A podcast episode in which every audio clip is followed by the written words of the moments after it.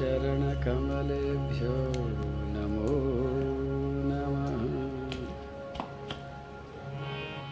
सर्वे वैष्णवेभ्यो नमो नमः। रोज़ाना की तरह आज भी हम अपने श्री गुरुदेव का ध्यान करने के लिए हाथ जोड़कर सिर झुकाकर आँखें बंद करके अपने गुरुदेव का ध्यान करेंगे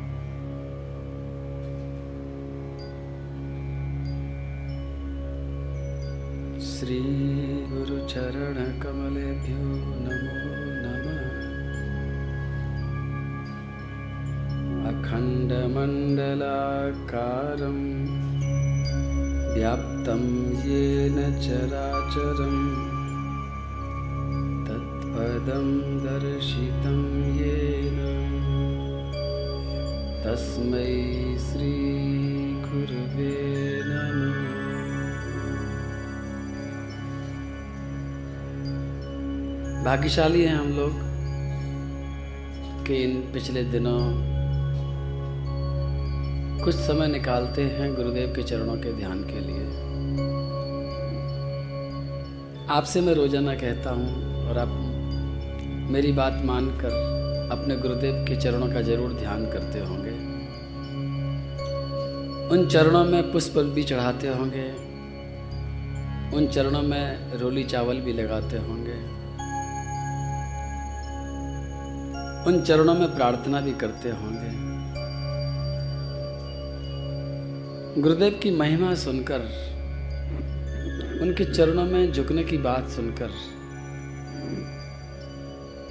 विनम्र व्यक्ति प्रसन्नता से भर जाता है। लेकिन अहंकारी व्यक्ति दुखी हो जाता है। आइए। हम अपने गुरुदेव को प्रणाम करते हुए प्रार्थना करें। हे गुरुदेव, हमारे अहंकार को आप कभी बढ़ने न दें। हमारे अज्ञान को बढ़ने न दें। भागवत के अमृत को हम सुन रहे हैं। एक एक बात समझ में आ रही है। गुरुदेव, ऐसी कृपा कीजिए कि ये बात समझने के बाद हमारे जीवन में उतर जाए।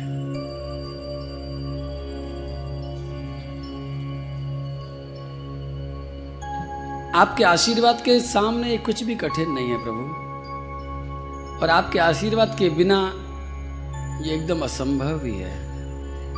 हम अपनी शक्ति से इसको अपने जीवन में नहीं उतार सकते। आपके चरणों में बारंबार प्रणाम करते हैं। प्रणाम के अतिरिक्त हमारे पास आपको देने के लिए कुछ भी नहीं है। हमारी श्रद्धा, हमारा विश्वास आपके चरणों में समर्पित है। अखंड मंडलाकारं, व्याप्तं येन चराचरं, तत्पदं दर्शितं येन। तस्मै श्रीगुरुवे नमः। अज्ञानतिमिरान्धस्य ज्ञानाञ्जनशलाकया चक्षुरुन्मिलितं येन। तस्मै श्रीगुरुवे गुरुर्ब्रह्मा गुरुर्विष्णु गुरुर्देव महेश्वर गुरुर्साक्षात् परब्रह्म तस्मै श्री गुरुवे नमः। बोलो गुरुदेव भगवान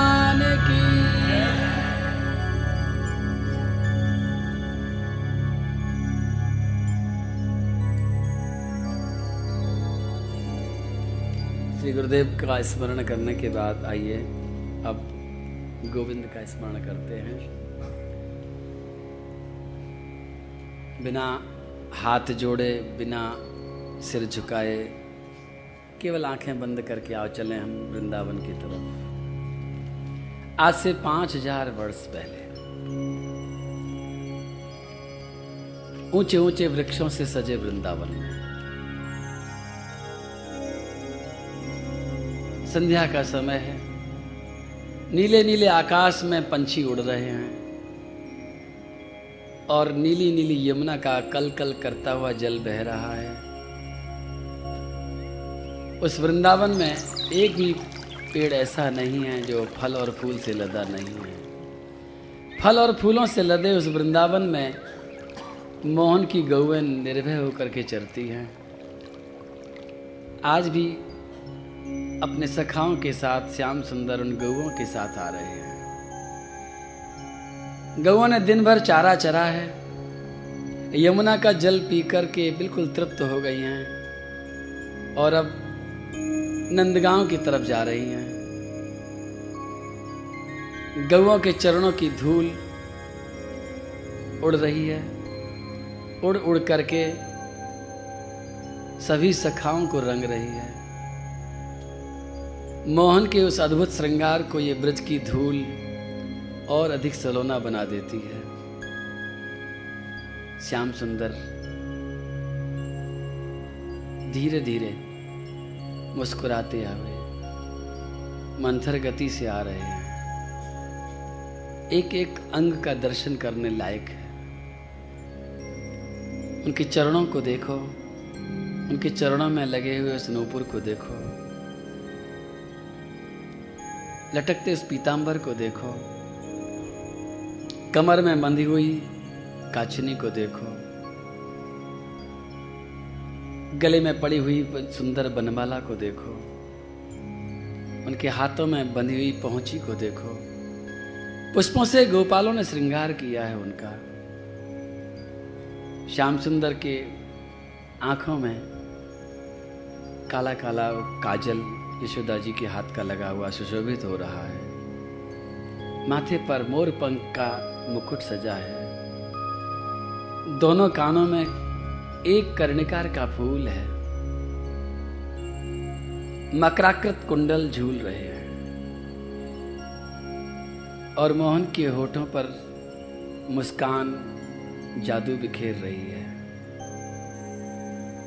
मुस्कुराते हुए होठों पर जब मुरली सजती है और मुरली के नन्हे नन्हे छेदों में कन्हैया की उंगलियाँ नाचती हैं। और श्याम सुंदर की फूंक से चारों तरफ़ फूक उठती है। तो ब्रजमंडल का सारा का सारा चैतन्य तत्व तो जड़ हो जाता है। और जो कुछ जड़ है वो चैतन्य हो जाता है। अब हम उस मुरली में थोड़ी देर के लिए डूब जाएँ।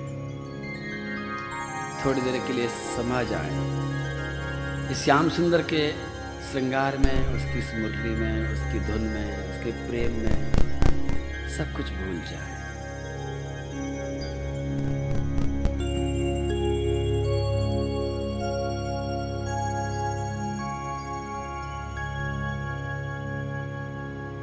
अद्भुत है श्याम सुंदर की मुरली। जब ये बजती है तो आकाश के सारे के सारे देवी देवता अपनी सुदबुद्ध खो देते हैं। हम भी अपनी सुदबुद्ध खो बैठे हैं एक बार। सुना है इसको अच्छी तरह से।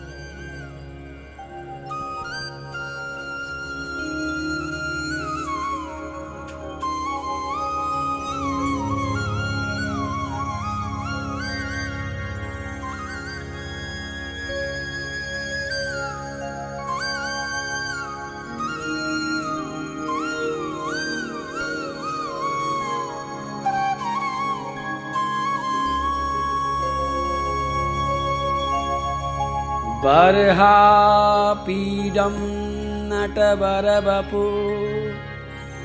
कर्णयो कर्णिकारम् बिभ्रतवासः कनककपिशं वैजयन्तीं च मालाम्। रन्ध्रान् वेणोरधरसुधया पूरयन् गोपवृन्दै वृन्दारण्यं स्वपदरमणं प्राविशत्कीर्तिके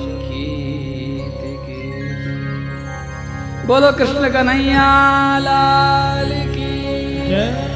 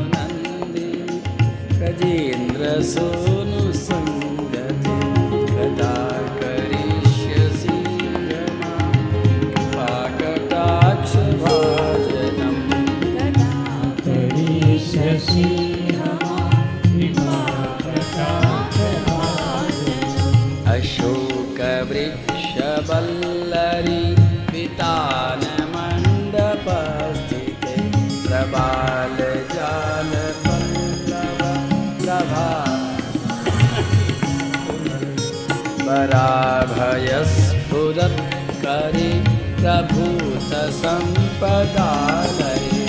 कदा करिष्यसि रमा कृपाकटाक्षभाजनम्।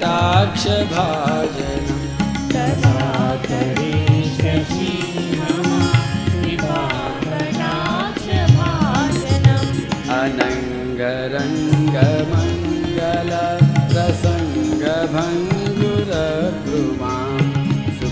मयि ससं प्रमयिगन्तमा निरन्तरं दशीकृत सत्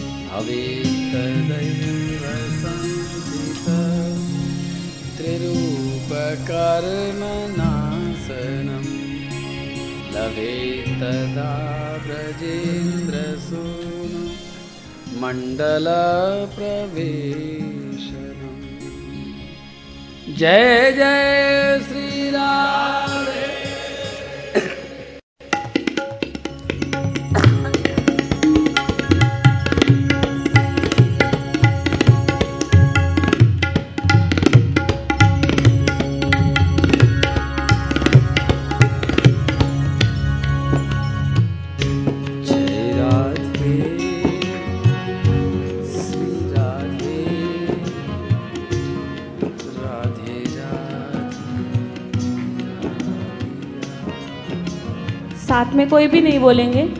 महाराष्ट्री के साथ में कोई नहीं बोले और ताली नहीं बजाएँ अभी।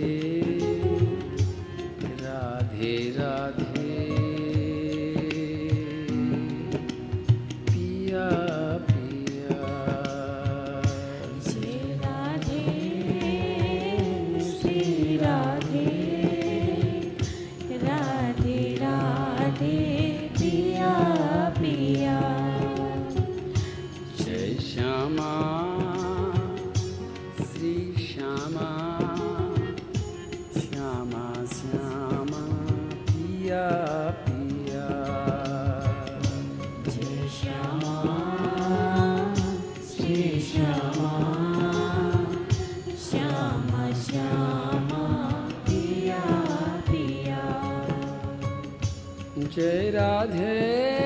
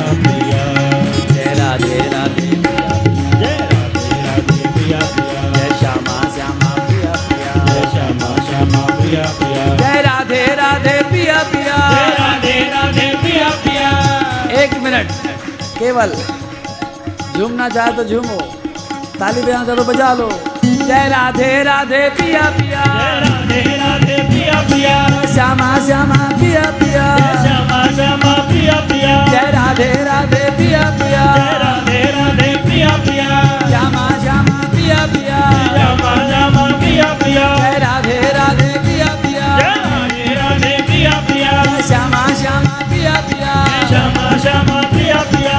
राधे राधे पिया पिया। राधे राधे पिया पिया। राधे। राधे राधे।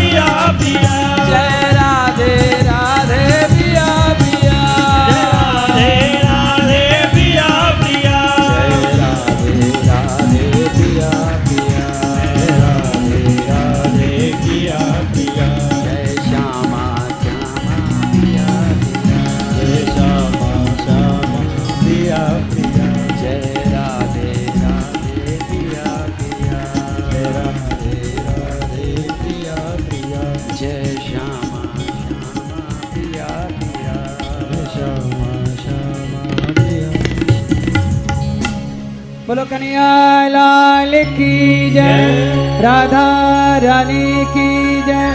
गुरुदेव भगवान की जय। गिरिराज महाराज की जय। नारे जी महाराज की जय। बोलो संत भगवान की जय। गो माता की जय।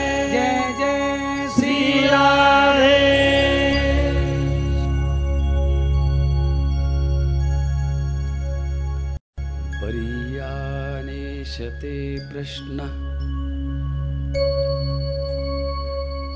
कृतो लोकहृतं नृपः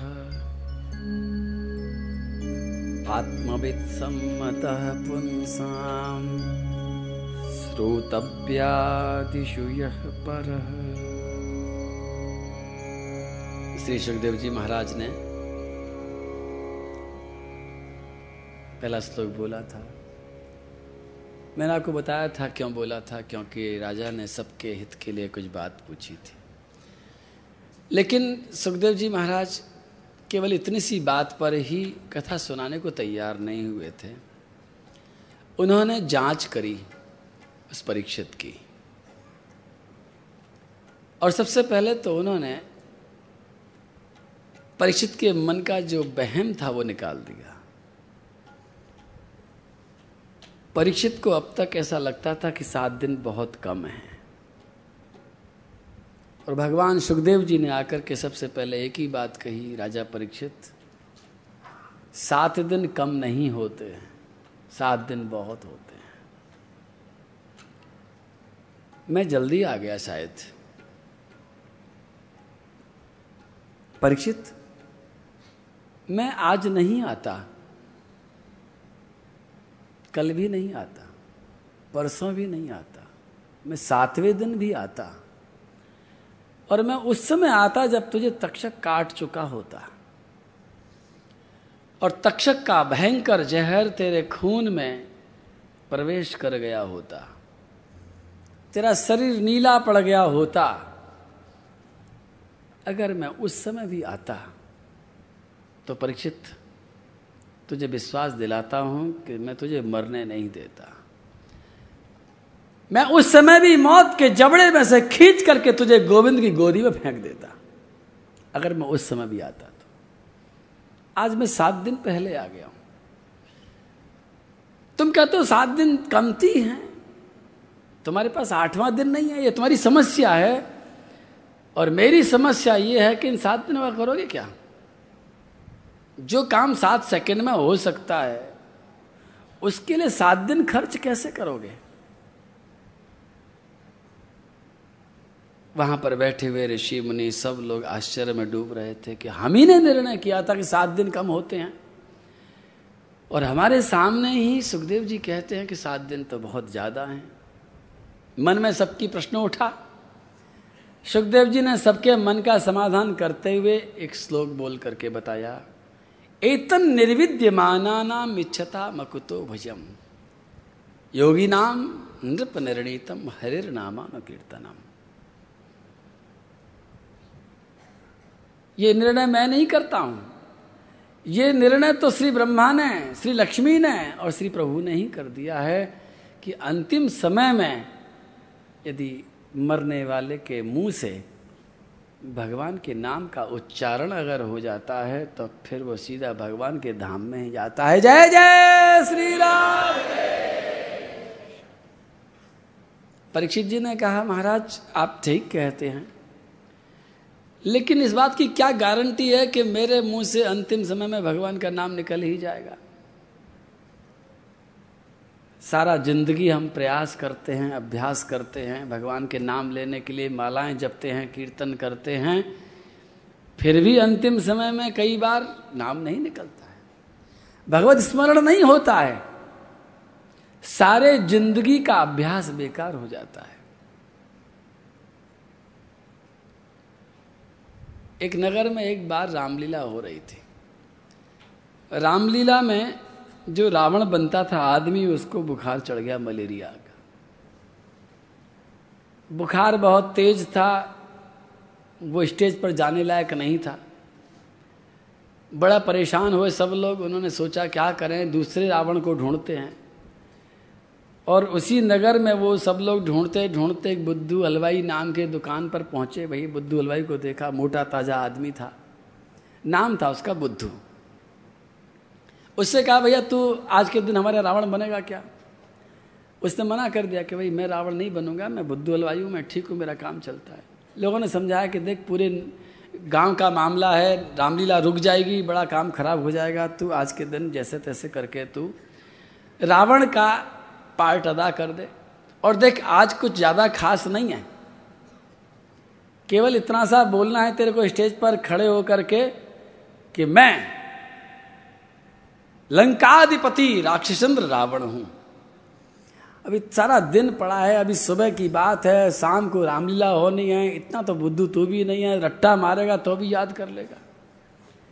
उसने सोचा कि ये तो बहुत सरल काम है, उसने कागज़ पर पेन से लिख लिया, मैं लंकाधिपति राक्षस रावण हूँ।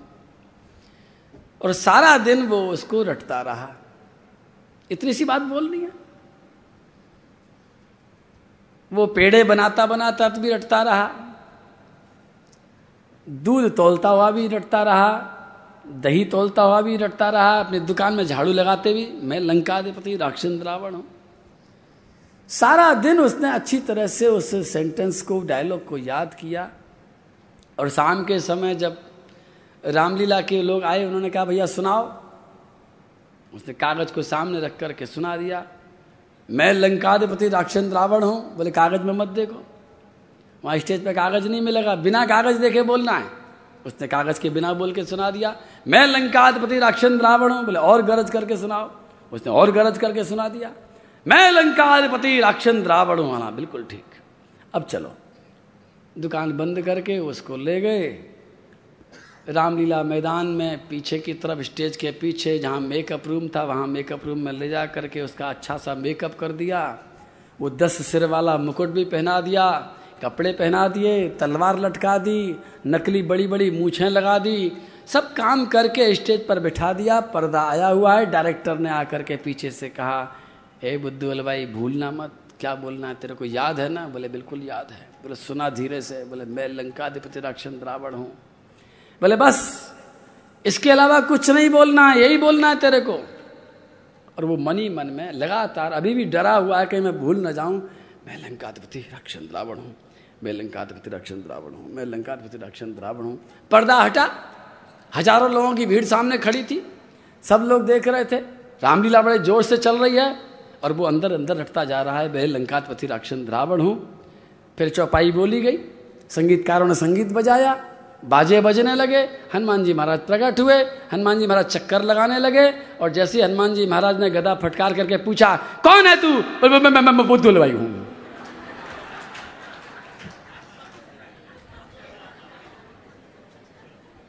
क्या हुआ होगा? जब ये कथा मैंने पहली बार सुनी थी तो मुझे भी बड़ी हँसी आई थी। क्या हुआ होगा उस बेचारे का? लेकिन अब ये बात आप बताओ कि दिन भर उसने रट्टा मारा। दिन भर उसने रट अच्छी तरह से याद किया, लेकिन इस अंतिम समय में क्यों भूल गया? विचार करने की बात है। ये बुद्धू अलवाई का किस्सा ही नहीं है, ये हम सब का किस्सा है। हम सारे, वो तो एक दिन अभ्यास किया था उसने। हम सारा ज़िंदगी अभ्यास करते हैं कि भगवान का नाम हमारे मुँह में निकले। क्योंकि सब शास्त्र कहते हैं, सब संत कहते हैं, सुखदेव जी ने भी कहा है कि अंतिम समय में अगर एतन निर्विद्य माना मिच्छता, मकुतो भजम योगी नाम निप निर्णितम, हरिर नामानुकीर्तनम। भगवान नाम का उच्चारण कोई साधन नहीं है। ये भक्ति नहीं है। ज्ञान और वैराग्य नहीं है। ये कोई सिद्धि नहीं है जो चढ़नी पड़े। ये साध्य है। भगवान नाम का उच्चारण समर्पण भाव से पूर्ण रूप से जब लिया जाता है तो फिर कुछ करने को बचता ही नहीं है। फिर सब कुछ भगवान ही करते हैं, भगवान का नाम ही करता है। लेकिन इतना बड़ी चीज़ और फेल हो गई। क्यों? बुद्ध भाई क्यों फेल हो गया? कहाँ गलती हो गई? हमसे भी वही गलती हो रही है। वो बेचारा एक दिन अभ्यास करके पछता रहा था रात के समय। हम सारा ज़िंदगी अभ्यास करते करते भी अंतिम समय में भूल जाते हैं। वहाँ जब उस हनुमान जी महाराज ने आकर के जैसे ही हनुमान जी ने गदा फटकारी और भूल गया। हमारी भी दशा ऐसी ही है कि संकीर्तन के मंडप में जाकर के तो भगवान नाम ले लेते हैं, लेकिन जब किसी परिस्थिति की गदा हमारे सामने आती है तो हम भगवान को ही सबसे पहले भूल जाते हैं। अपना परिचय देते समय हम ये नहीं बताते कि हम भगवान के हैं। उस समय हम अपने बुद्धोलवाई पने को ही दिखा देते हैं। और बता दूँ कि अंतिम समय में जब काल आकर के हमसे पूछेगा, तुम कौन हो? और उस समय हम बताएँगे कि हम फलाने के चाचा हैं, ढिकाने के पापा हैं। उस फलाने ऑफिसर के हम फलाने लगते हैं तो वो काल नहीं छोड़ेगा। काल अगर छोड़ सकता है तो इस बात पर छोड़ सकता है कि आपने कह दिया कि हम किसी के कुछ भी नहीं हैं, हम केवल श्री कृष्ण के सखा हैं। हम केवल श्री कृष्ण के दास हैं, हम श्री कृष्ण के ही हैं, हमारे वो हैं, यम डर प्यो जब दास का सारी दुनिया डरती है। सारे के सारे ग्रह नक्षत्र भी डरते हैं।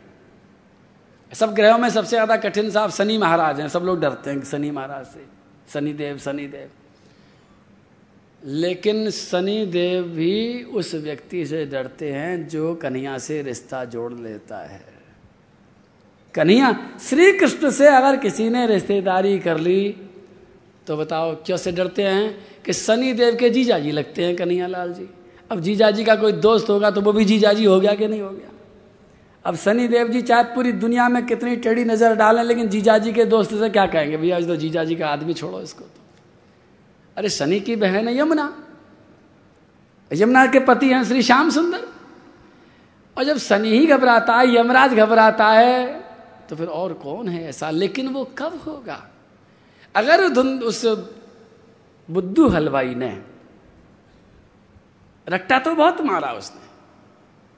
लेकिन अंदर एक बार भी सोच लिया होता कि मैं वाकई में रावण हूँ। तो हनुमान जी ने अभी गदा मारी थोड़ी थी। हनुमान जी ने छुआ भी नहीं था। हनुमान जी तो गदा को ज़मीन पर फटकार के पूछ रहे थे, कौन है तू? कहते था, हनुमान, मैं लंकाधिपति राक्षस रावण हूँ, क्या बात है, बता। लेकिन अंदर उसके मन में कहीं रावण नहीं बैठा था। अंदर तो बुद्धू ही बैठा था, वो निकल पड़ा बाहर। उसी तरह से हमारे अंदर क्या बैठा है? द्रौपदी के अंदर जब तक भगवान की पूरी शरणागति नहीं बैठी, तब तक भगवान भी नहीं आए और तब तक द्रौपदी के पुकार में ताकत भी नहीं आई। श्री सुखदेव जी महाराज, परीक्षित से कहते हैं, परीक्षित, तेरे मुँह से भगवान का नाम नहीं निकलता तो कोई चिंता की बात नहीं थी। मैं तेरे कान में खुद भगवान नाम उच्चारण कर देता। भगवान का नाम चैतन्य है। मुँह से बोलने पर भी उसका वही असर होता है, कान से सुनने पर भी वही असर होता है। हाथ से छूने पर भी वही असर होता है, आँखों से देखने का भी वही असर होता है। परम चैतन्य, भगवान का नाम, भगवान का रूप, भगवान के गुण, भगवान का धाम, भगवान की लीला, भगवान का परिकर, ये सब चैतन्य में है। तू नहीं लेता, मैं ले देता भगवान नाम सुनने का भी वही आनंद है। परीक्षित जी महाराज निश्चिंत होकर के बैठ गए हैं। लेकिन सुखदेव जी महाराज अभी निश्चिंत नहीं हुए सुखदेव जी ने कहा, पिबंत ये भगवत आत्मन सताम। कथा मृतम श्रवण पुटेश समृतम पुनंति ते विषय विदूषिताशयम ब्रजंति तच्चरण सरोरुहांतिकम देख परीक्षित हमारे शास्त्रों में बहुत सारे उपाय हैं। योग है, यज्ञ है, तीर्थाटन है, प्राणायाम है, बहुत बहुत तरह के साधन है। लेकिन मैं उन सब साधनों में तुझे ले जाना नहीं चाहता है ना तो मुझे पूरी छूट दे दी है कि जो बताओगे वो मैं करूँगा। लेकिन मैं तुझे इन सब साधनों में ले जाना नहीं चाहता हूँ, मैं तुझे कथा सुनाना चाहता हूँ। कथा भी एक साधन है, जो आप सुन रहे हैं। फ़र्क क्या है? उतना ही फ़र्क है जैसे किसी बच्चे की माँ जब उस बच्चे को सुबह उठाती है। बिना नहाया धोया बच्चा है। बच्चे के पिता जाते जाते कह करके जाते हैं अपनी पत्नी से कि मैं जब लौट करके आऊँगा तो इसको साफ़ सुंदर बना करके रखना। सारे दिन की थकान मेरी मिट जाएगी जब मैं इसे गोद में लूँगा तो। पत्नी कहती है, आप निश्चिंत रहो, मैं इसको बिल्कुल सजा धजा करके तैयार रखूँगी। बच्चे के पिता तो चले जाते हैं काम करने के लिए और वो बच्चे की माँ उसे खूब रगड़ रगड़ करके नहलाती है। क्रीम लगाती है, पाउडर लगाती है, काजल लगाती है, गहने पहनाती है अच्छे अच्छे कपड़े पहनाती है, सिर में तेल लगाती है, सारा श्रृंगार करके रखती है और श्रृंगार करने के बाद उसे खेलने के लिए छोड़ देती है और वो बच्चा सोने से लदा हुआ, अच्छी तरह से श्रृंगार से सजा हुआ बच्चा अपने दोस्तों के पास जब वो खेलने जाता है तो खेलते खेलते गड्ढे में गिरता गिरता शाम तक पूरा का पूरा धूल में, कीचड़ में, कालिख में पुत करके आता है।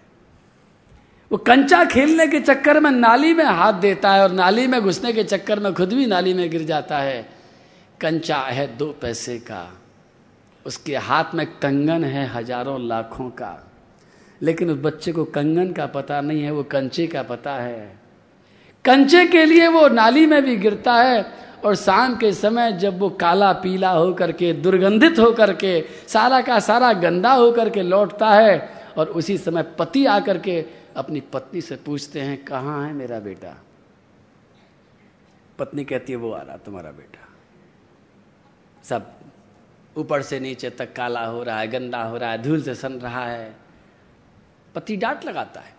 मैंने तुमसे कहा था सजा करके रखना। पत्नी रोने लग जाती है कि मैंने तो बहुत सजाया था।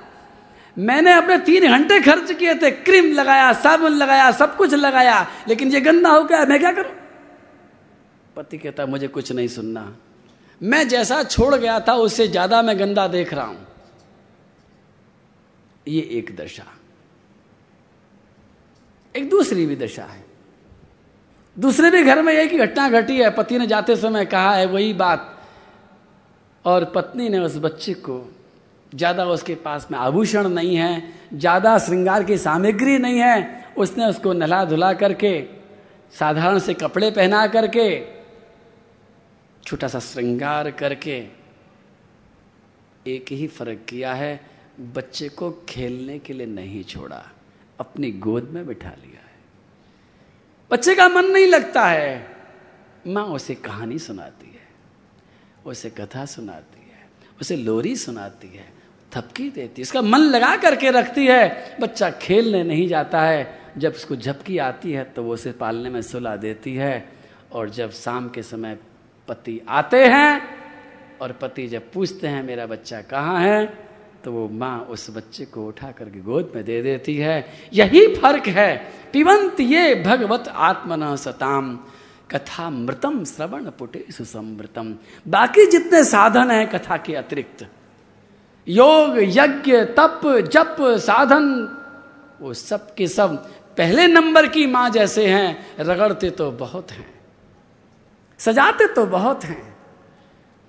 कसर नहीं छोड़ते हैं। लेकिन उसके बाद इस जगत में खेलने के लिए छोड़ देते हैं।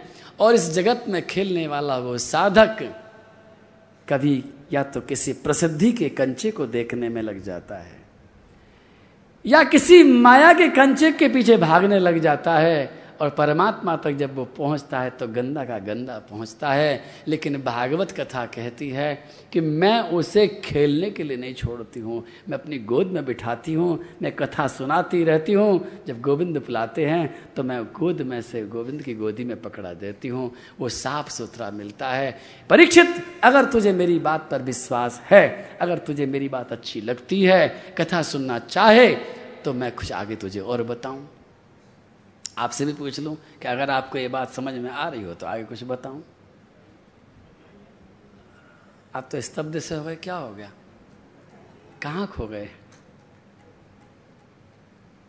एक बार जयकार लगा दूँ? बोलो, सुखदेव जी महाराज। थोड़ी सी बैटरी डाउन लगा, थोड़ी सी। मैं तो जानबूझ धीरे से बोला था कि देखो तुम्हारा करंट के। बोलो, सुखदेव जी महाराज की सुखदेव जी महाराज ने एक परीक्षा और ली है। सुखदेव जी ने कहा कि परीक्षित वास्तव में तू क्या चाहता है? किसी कोई आदमी घर में आए और आप उससे पूछो, भाई सब क्या लेंगे? क्या बताएगा वो? वो कुछ बताएगा? वो कहेगा कि समोसा लाओ। वो कहेगा कि गुलाब जामुन खिलाने, खाने की इच्छा कर रही है। आप उससे पूछोगे, क्या लोगे? वो कहे, नहीं नहीं नहीं, खाली पानी पिला दो। अगर भूख लग रही होगी और उसकी जीव लपलपा भी रही होगी तो पानी के अतिरिक्त तो कुछ नहीं बोलेगा। लेकिन अगर आपने उसके सामने कटोरियाँ सजा दी हैं, और फिर आपने पूछा है, क्या लेंगे? तो फिर सच्ची बात पता चल जाएगी कि गुलाब जामुन की तरफ़ हाथ जा रहा है, कि रसगुल्ले की तरफ़ हाथ, निगाह कहाँ जा रही है? निगाह से पता चल जाता है ठीक उसी तरह से श्री सुखदेव जी महाराज ने भी परीक्षित की परीक्षा ली है। परीक्षित, तू कहता है कि तुझे भगवान चाहिए। मैं विश्वास नहीं करता। मुझे विश्वास नहीं है कि तुझे केवल भगवान चाहिए। इसलिए मैं तेरे को एक छोटे से बाज़ार में घुमा देता हूँ। सत्ताईस दुकानों वाला एक बाज़ार लगा हुआ है परीक्षित। ऐसी ऐसी सत्ताईस चीज़ें वहाँ बिकती हैं जो दुनिया के किसी बाज़ार में नहीं मिलती हैं। बड़े बड़ों का मन ललचा जाता है। और सुखदेव जी महाराज ने कुछ श्लोक बोलकर, मैं भी सुनाता हूँ एक श्लोक। ब्रह्म ब्रह्मवर्चस कामस्तु यजेत ब्रह्मणस्पतिम्। इन्द्रमिन्द्रियकामस्तु प्रजाकामः प्रजापतीन्। देवीं मायां तु सीकामस्तेजस्कामो विभावसु वसुकामो रुद्रान् बीजकामोऽथ वीर्यवान् अन्याद्यकामस्त्वदितिम्।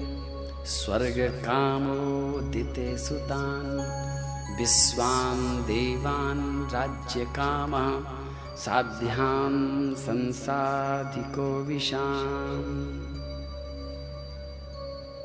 ऐसा सामान बाज़ार में नहीं बाज़ार में सामान मिलता है सामान नहीं है, ये भाग्य की बात हो रही है। ब्रह्म तेज सबसे पहले श्री सुखदेव जी ने ब्रह्म तेज का नाम लिया। और इसलिए नाम लिया कि परीक्षित को अगर शाप लगा है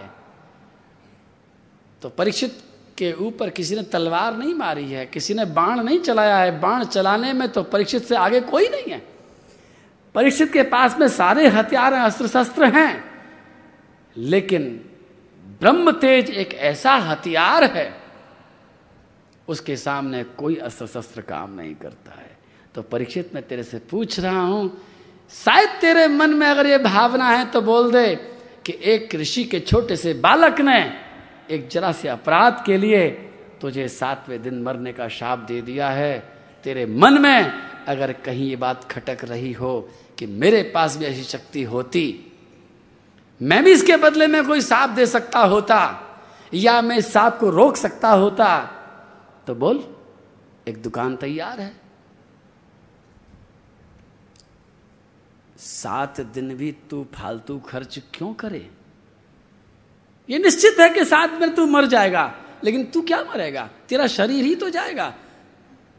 तेरी जो आत्मा है, तेरा जो सूक्ष्म शरीर है, तेरा जो कारण शरीर है, वो न मरेगा, न छूटेगा वो तो अगले जीवन की यात्रा करेगा, इसके बाद में अगला जन्म शुरू हो जाएगा, और अगले जन्म में तेरी तृष्णाएँ तुझे छोड़ेंगी नहीं। तेरी कामनाएँ तुझे नहीं छोड़ेंगी, इसलिए अपनी कामना को तू अच्छी तरह समझ के तेरी कामना कहाँ तुझे क्या चाहिए? अगर ब्रह्मतेज की इच्छा है तो मैं तुझे दुकान का पता बता दूँगा। इस सात दिन भी वही खर्च कर दे, और आने वाले समय में भी वही खर्चा कर देना। अगले जन्म में तुझे ब्रह्मतेज मिलेगा। अगर तुझे अपनी इंद्रियों की विशेष शक्ति चाहिए तो एक दुकान का पता बता देता हूँ। मिल जाएगा। संतान चाहिए तो तीसरी दुकान तैयार है। लक्ष्मी चाहिए तो चौथी दुकान है। तेज चाहिए तो पांचवी दुकान है। धन चाहिए तो छठवीं दुकान है। वीरता चाहिए तो सातवीं दुकान तैयार है। स्वर्ग चाहिए, राज्य चाहिए, आयु चाहिए, पुष्टि चाहिए, प्रतिष्ठा चाहिए, सौंदर्य चाहिए, पत्नी चाहिए, क्या चाहिए तेरे को? सत्ताईस चीज़ों के नाम श्री सुखदेव जी महाराज ने बिना कथा शुरू किए गिनाए हैं। मैं आपको सत्ताईसों के नाम नहीं गिनाना चाहूँगा, लेकिन समझ लीजिए कि ऐसी ऐसी चीज़ें हैं जो दुनिया में किसी मार्केट में नहीं मिलती हैं, और इनको देने वाली जिनको मैं दुकान कह रहा हूँ, ये मेरा समझाने का एक तरीका है, ये दुकान नहीं है, ये सत्ताईस तरह के देवता हैं। सत्ताईस तरह के देवता दुनिया के किसी भी इंसान को आराधना के बदले में ये सत्ताईस सामान पकड़ा देते हैं। लेकिन जब ये श्लोक अंतिम रूप में आया, दसवां श्लोक सुनाते हैं श्री सुखदेव जी महाराज, सबसे प्रिय लगता है मुझे। अकाम सर्व कामो वा मोक्षकाम उदारधि। तीव्रेण भक्तियोगेन यजेत पुरुषं परम्। अकामः सर्वकामो वा। मोक्षकाम उदारधि। तीव्रेण भक्तियोगेन यजेत पुरुषं परम्। राजा, मैं समझ गया। राजा को नाम सुनाते जा रहे थे, राजे का चेहरा राजा का चेहरा देखते चले जा रहे थे, उसकी आँखों की चमक देख रहे थे। लेकिन राजा के मन में वास्तव में कुछ नहीं था। कोई सामान नहीं चाहिए था राजा को। तो परीक्षित जी महाराज को उन्होंने सुनाया कि तीन तरह के लोग होते हैं। कुछ लोग ऐसे होते हैं जो अकाम होते हैं जिनको कुछ नहीं चाहिए। कुछ ऐसे होते हैं जिनको सब कुछ चाहिए। और कुछ ऐसे होते हैं जिनको मोक्ष चाहिए। इन तीनों लोगों के लिए फिर मेरी सलाह यह है कि वो दुकान के पास न जाएँ। वो फिर श्री श्याम सुंदर के पास जजेता पुरुषम पर बोल कन्हैया, लाल की अब आपसे पूछ रहा हूँ कि ये सत्ताईस तो दुकानें हैं और अट्ठाईसवें नाम पर जो लिया है, जिसका नाम परम पुरुष, श्री श्याम सुंदर, कृष्ण, कन्हैयालाल इसको कुछ भी कहो, ये दुकानदार नहीं है। क्या फ़र्क होता है दुकानदार में और दुकानदार नहीं होने में? क्या फ़र्क है? फ़र्क समझ लो। दुकानदार बहुत प्यार करता है। कब तक करता है? जब तक तुम्हारे पर्स में पैसा होता है। आप कुछ खरीदने के लिए किसी दुकान पे जाइए, कैसे प्रेम से बोलता आइए, बैठिए। बड़े प्यार से बात करता है।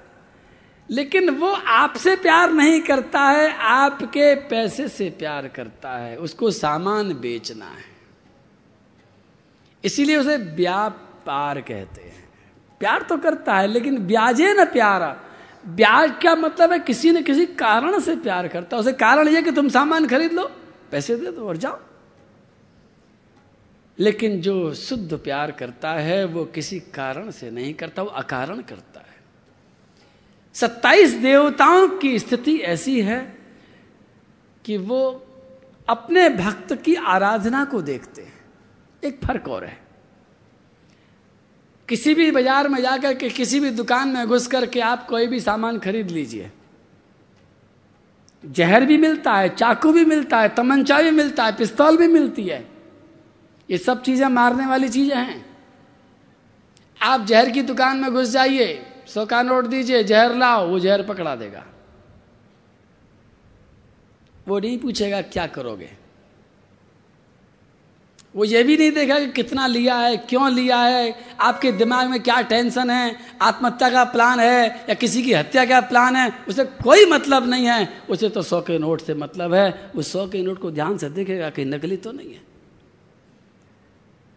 आप कहोगे नहीं दो सौ का दे तो दो सौ का पकड़ा देगा। आप कहोगे, नहीं नहीं नहीं, पचास का दे तो पचास का पकड़ा देगा। उसे कोई मतलब नहीं। लेकिन अगर आप जहर अपनी माँ से मांगोगे, माँ जहर नहीं दे सकती। न सौ रुपए में देगी, न वो दो हज़ार में देगी, न वो दो लाख में देगी। वो जहर कभी नहीं दे सकती। क्योंकि वो तुम्हें प्यार करती है। दुकानदार प्यार नहीं करता है। यही फ़र्क है। श्याम सुंदर की ओर बढ़ने से पहले मेरी विनती है, आप सभी कथा ज़्यादा नहीं चली, आप निर्णय कर सकते हैं।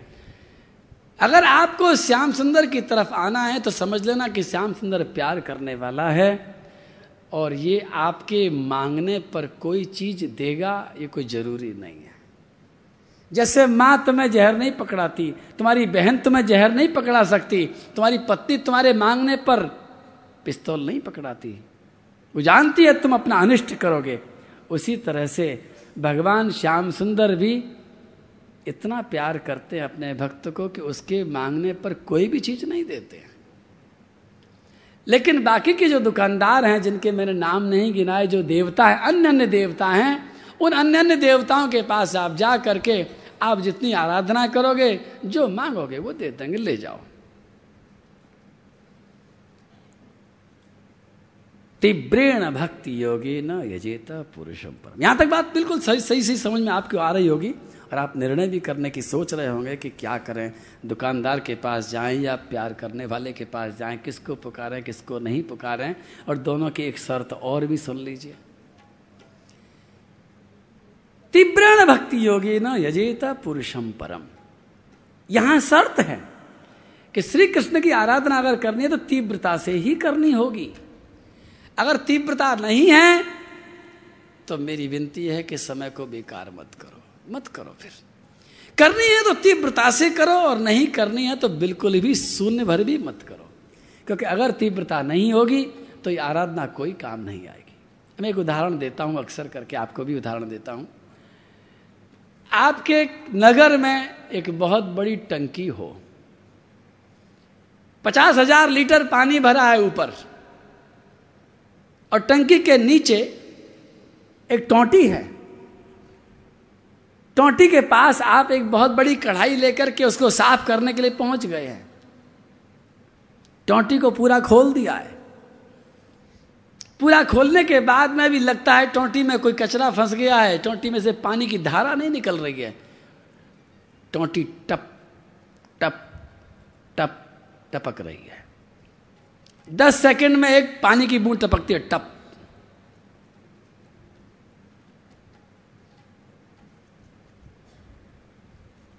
टप। अब दस सेकंड रुकूँगा तो पता नहीं कितनी देर लग जाएगी। दस सेकंड में पानी की बूंद टपकती है। आप हिसाब लगा करके बताओ कि इतनी बड़ी कढ़ाई जिसमें एक मन दूध की खीर बन सकती है उस कढ़ाई को लेकर के एक आदमी उस टपकती हुई टोंटी के पास बैठा है। कितने घंटे में वो उसको साफ़ कर लेगा? अब सोचो, बताना मत, सोचना जरा सा। खाली मेरे हाँ में हाँ मिलाना, क्या एक घंटे में साफ़ हो जाएगी? क्या दो घंटे में साफ़ हो जाएगी? क्या चार घंटे में हो जाएगी? एक दिन में? आपने बिल्कुल ठीक जवाब दिया है कि एक दिन में तो क्या वो दस दिन में भी क्या, वो एक महीने में तो क्या, वो एक साल में भी क्या, वो सौ साल में भी साफ़ नहीं होगी, क्योंकि जब तक पहली बूंद टपक करके उस पर गिरेगी और उसके बाद जब दूसरी बूंद गिरेगी, तब तक तो पहली सूख चुकी होगी। टंकियाँ की टंकियाँ खाली हो जाएँगी, समय बीत जाएगा, मेहनत करने वाला इंतज़ार करता रह जाएगा, लेकिन कढ़ाई साफ़ नहीं होगी। लेकिन अगर वो इंसान थोड़ी सी समझदारी कर ले, उस टोंटी के आगे से निकल जाए, उस बड़ी भरी हुई पचास हज़ार लीटर की टंकी का लालच छोड़ दे ऊपर देख रहा है, पानी तो बहुत है, ज़िंदगी तो बहुत है, ज़िंदगी में तो क्षण भरे पड़े हैं, लेकिन धारा अगर नहीं है, चाहे कितना ही पानी भरा है, लेकिन धारा नहीं है, तीव्रता नहीं है तो वो टपक टपक करने वाली वो बूंद कढ़ाई को साफ़ नहीं कर सकती है। और अगर तीव्र धारा है, अगर वो किसी खेत में चला जाए, जहाँ ट्यूबवेल चल रहा हो और चार इंच की मोटी धार पड़ रही हो, आप बताओ कितनी देर लगेगी? मेहनत करने की ज़रूरत नहीं है। सामने अगर वो रख देगा और हाथ से कस के पकड़ लेगा तो मैं कहता हूँ, पाँच मिनट भी ज़्यादा है। पाँच मिनट के अंदर उस कढ़ाई का सारा का सारा कीचड़, सारी कालौच सब कुछ साफ़ हो जाएगा। और वहाँ पर उसको जन्म भर में भी साफ़ होने की कोई स्थिति नहीं है। इसीलिए श्री सुखदेव जी महाराज कहते हैं, भागवत में हर ऋषि कहता है, हर भक्त कहता है, हर भागवत कहता है, तीव्रेण भक्ति योगे ना यजेता पुरुषम परम। तीव्रता चाहिए। तीव्रता के लिए सात दिन भी अगर तीव्रता से भक्ति योग कर लिया है, क्यों? क्योंकि हम करने क्या बैठे हैं? भगवान को प्राप्त करने का मतलब क्या है? भगवान कहीं खोए हैं क्या? कल आपने निर्णय किया था, भगवान तो बैठे हैं, इस कमरे में भी हैं। भगवान तो हवा से भी ज़्यादा सूक्ष्म है, आकाश से भी ज़्यादा सूक्ष्म है, भगवान सब जगह व्यापक है। फिर, बोले, फिर एक ही बात है कि जब चश्मे पर कालौच लग जाती है तो सामने वाला दिखना बंद हो जाता है। उस कालौच को छुड़ाना ही हमारा काम है। उसी प्रकार हमारा ये बाहर की चश्मे की बात नहीं है, हमारा अंतःकरण चश्मा है। मन, बुद्धि, चित्त और अहंकार, ये चतुष अंतःकरण जो हैं, इन चारों में हमने जन्मों जन्मों से ये कढ़ाई है ये चार। इन चार कढ़ाइयों में हमने जन्म जन्म से और इस मनुष्य जीवन में भी तरह तरह के भोग भोगे हैं। कालौच हो गई है चारों तरफ़। मैली हो गई है चारों तरफ़ से। इतनी मैली हो गई है कि सामने खड़ा हुआ कृष्ण दिखाई नहीं पड़ता है। सामने खड़ा परमात्मा समझ में नहीं आता है। इस कढ़ाई को साफ़ करने की ज़रूरत है। घूंघट के पट खोल तो पिया मिलेंगे। तुम्हारे सामने है श्याम सुंदर। लेकिन तुम इस कालौच को तो हटाओ। इस कढ़ाई को साफ़ करने का ही मुख्य काम है और इसके लिए तीव्रता चाहिए और तीव्रता के लिए धुन लगनी चाहिए। श्याम धुन लगे तो फिर आनंद आए।